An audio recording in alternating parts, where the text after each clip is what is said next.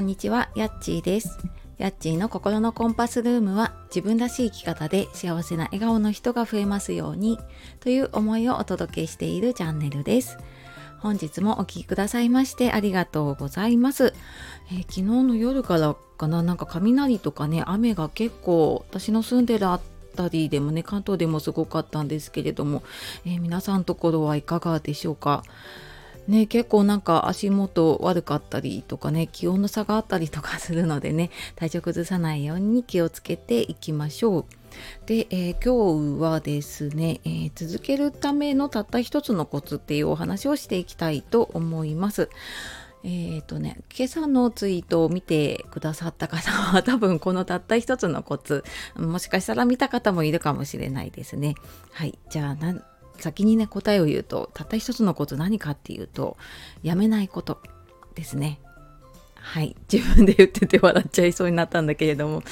なんだそんなの知ってるよっていう声がねあの聞こえてきそうだなって思いながらはい言っておりますし、まあ、私もそんなの分かってるよって思ってるんだけどじゃあこれ分かってるけどできてるかなって考えてみた時にいやでもあのやめたから結局続けないんだよなって思ってってねなんか自分で何も言えなくなっちゃったなっていうのがあってでなんか結局その何か続けるとかねやっていくっていうのってもう本当にシンプルにやるかやらないかなんですよね。で、うん、分かってるんだけど、うん、できないなじゃあなんでこれできないのかなっていうとうんと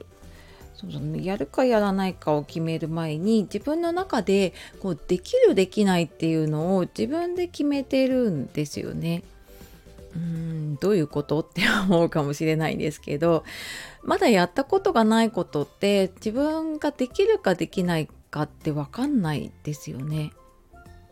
ねなんかうーん初めて何かやろうって思った時にじゃあこれできるかなっててそれは誰も答えはわからないんですよね。うん、だけどなんか、うん、例えば何かね違う仕事をやる新しい仕事をやろうって思った時にじゃあその仕事をね自分ができるかできないかって言ったらそれってわからないですよね。でもそれを自分で決めているっていうことはその過去にね自分があのこういう時に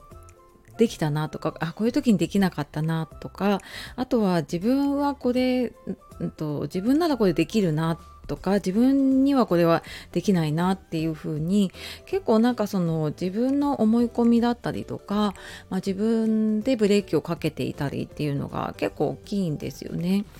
でこの辺はちょっとまた自己肯定感とかね あの心のブレーキとかそういうのが結構大きく関わってくるのでまたちょっと別な配信話していたりとかあとメルマガの方でね結構詳しく話して話してというかね配信していたりするので、まあ、そちらの方、えっと、説明欄の方からね、えっと、見ていただければと思うんですけどなんかそんな風に自分で、うん、できるかできないかってその自分の過去から見てとかね。あと自分のその自己肯定感とかセルフイメージから勝手に未来を予測しちゃってて。であのそこに結構左右されてやるかやらないかを決めるっていうことがあったりするんですよね。でなんかそれでやめちゃうのって すごい勝手な自分の思い込みでやめちゃってもったいないと思いませんか？ね、であのでちょっとあの一つ例を出すと私なんでこの話してるかっていうと なんかちょっとやることがすごい溜まってきていて。うんと、今ちょっと新たにね市中水明っていう鑑定の勉強をしているので、まあ、ちょっと自分のサービスを組み直そうかなって思っていたりあとはあの、まあ、それに伴ってというか、うんと、ちょっともう一つ違う今とは違うメルマガをやろうかなと思ってで少し準備をしてしようかなと思っていたりするんですけどなんかやろうって思うんだけれどもなんかやるんだけどなかなか進まないっていうことがあって。でこれなんでだろうなって思ったらなんか自分って多分いやなんかこれやってうまくいかなかったらどうしようとかうんなんかこれやっても反応なかったらどうしようとかいやなんか私にはやっぱりできないかもしれないみたいなあのやっぱり出てくるんですよね私はね。そういうのが出てきてあなんかこれやっぱり自分の思い込みというかねあそういうのが結構出てくるんだなって思って。でじゃあそそういった時にねどうしたかっていうともうとりあえず目の前のことを淡々とやろうってなんかそれが一番だなって気づいたんですね。でじゃあ何をしたかっていうと例えば何か一つうんまあ私で言うとコンテンツなんですけど例えばこの音声配信をやるって言ってもいろいろありますよね台本っていうか話すことを考えてで収録をしてで、まあ、キャプションだったりタイトル考えたりしてでそこで、えーと、アップするっていういろんな作業があると思うんですけれども。でもうとりあえずその作業を細かく一個ずつ分けていってあじゃああの今はこれをだけやろうとか今はこれだけやろうっていうふうにやっていくとなんかうんと作業が全部続いていってこう完成するっていうことをまあ、イメージするのも大事なんだけれどもなんかそこを考えちゃうとついついその先、うん、例えばこの音声配信した後にねじゃああの聞いてくれるかなとかでなんかそれを考えてると多分目の前のね台本というか話すことを考えるのも収録するのもできなくなっちゃうのでもう今この5分だけはね、えーと、もう音声を収録する時間っていうふうに決めるともう別に作業なんですよねそれってね。っていう風になんかやっていくと,、うんと、一個一個やっていってそれをつなげていくっていうことをね、していくとあのそそんなに何て言うのかなこう大きな作業で見てやってしまうとあなんか